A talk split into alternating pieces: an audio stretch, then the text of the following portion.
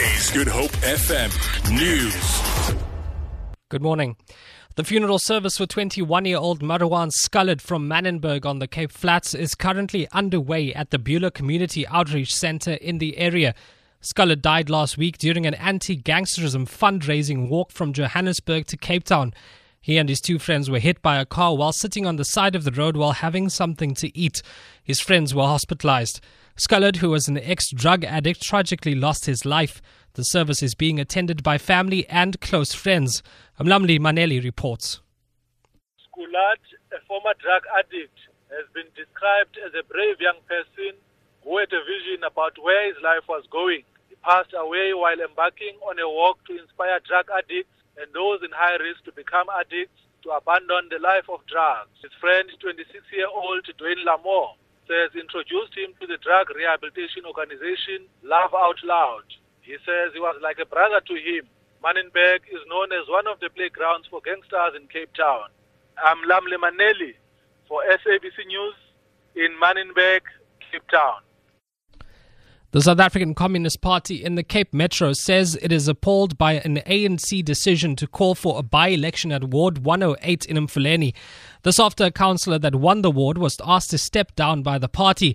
The councillor from Macassar was wrongfully registered in the area as a ward candidate.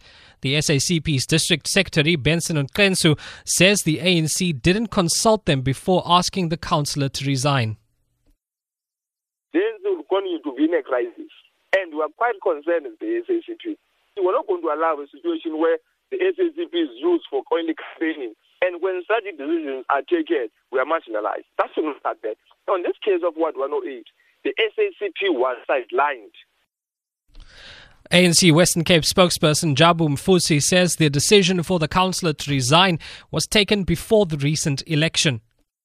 A candidate from Macassar, who's our member and leader of the ANC, was mistakenly registered in this dominate, African dominated area. Now, we then said that because IEC processes have already closed. We went to speak to the community of that area, engage it thoroughly that is, let's vote for the ANC. After voting, we'll be in a position to change all the processes. Business leaders have assured government that they'll try to persuade colleagues not to make ne- negative public utterances about the country and its leadership. This follows a meeting between President Jacob Zuma, his deputy Cyril Ramaphosa, and the country's top CEOs at the Union Building in Pretoria. Zuma called on the business community not to make public statements that promote a negative image of South Africa. This comes as the country tries to maintain investor confidence and avoid ratings downgrades. President of Business Unity South Africa, Jabu Mabuza, says public spats should be avoided.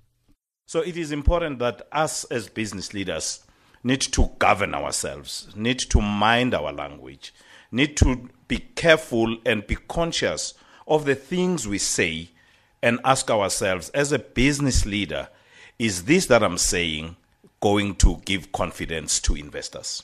And we undertake from our side that we will govern our people and ask everybody to please check your language. And uh, if there's a differences, let's close the door and differ inside the house. And lastly, doctors in the Bangladeshi capital Dhaka say they fear outbreaks of disease from what has been described as rivers of blood that submerged some streets earlier this week.